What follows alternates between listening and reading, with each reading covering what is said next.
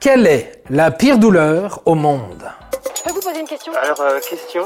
Quelle étrange question. Vous avez des questions? C'est l'occasion de mourir moins. Est-ce qu'il y a pire comme douleur que le doigt de pied qui se cogne dans la table basse? Est-ce que se prendre une balle, ça fait mal? Ou peut-être que l'appendicite, ça fait très très mal, non? Âme sensible, s'abstenir, nous allons parler de la pire douleur au monde. Ici, on ne connaît pas la pitié. Seuls les faibles ont besoin de pitié. Mais comment définir la pire douleur au monde? L'objectif paraît saugrenu puisque la perception de la douleur est purement subjective. D'ailleurs, quand un médecin nous demande d'évaluer notre douleur entre 0 et 10, il cherche seulement à tester l'évolution de notre état. Sa question n'a rien à voir avec une quelconque échelle de douleur. Une chose est sûre, nous ne vivons pas tous une migraine ou un lumbago de la même manière. Et notre approche de la douleur dépend aussi de notre vécu et de nos références en la matière. Une migraine peut être terrible jusqu'à ce que l'on découvre une nouvelle douleur, plus intense encore. Les maux de tête, c'est comme les bonnes résolutions. On les oublie à la minute où ils cessent de vous faire mal. Mais bon, tout ça, ça n'a pas empêché des chercheurs de se pencher sur la question. Au final, ça nous intrigue tous. On a envie de savoir quelle est la pire douleur que notre corps peut ressentir, même si notons bien que face à une douleur trop puissante, l'être humain a tendance à s'évanouir. Un moyen de ne pas ressentir la douleur.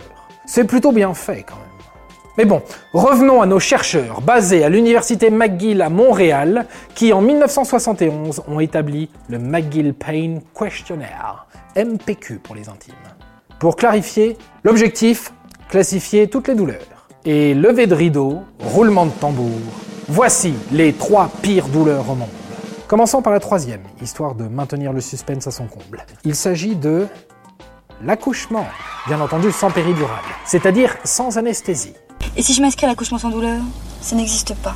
Pour que les hommes s'y retrouvent, on entend parfois que les caillots urinaires provoquent une douleur aussi intense que celle de l'accouchement.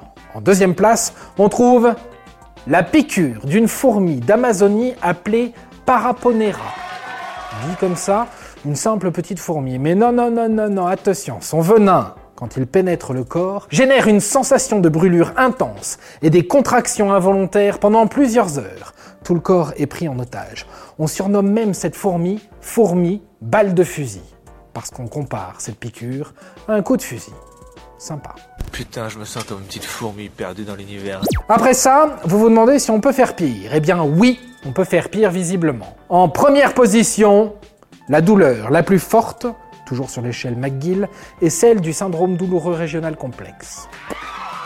Il s'agit d'un trouble neurologique. Plus concrètement, ce syndrome survient généralement après une fracture ou une lésion qui atteint un nerf. Puisque le nerf dysfonctionne, alors, les douleurs ressenties sont, paraît-il, atroces. Sur ce, on en a fini pour aujourd'hui.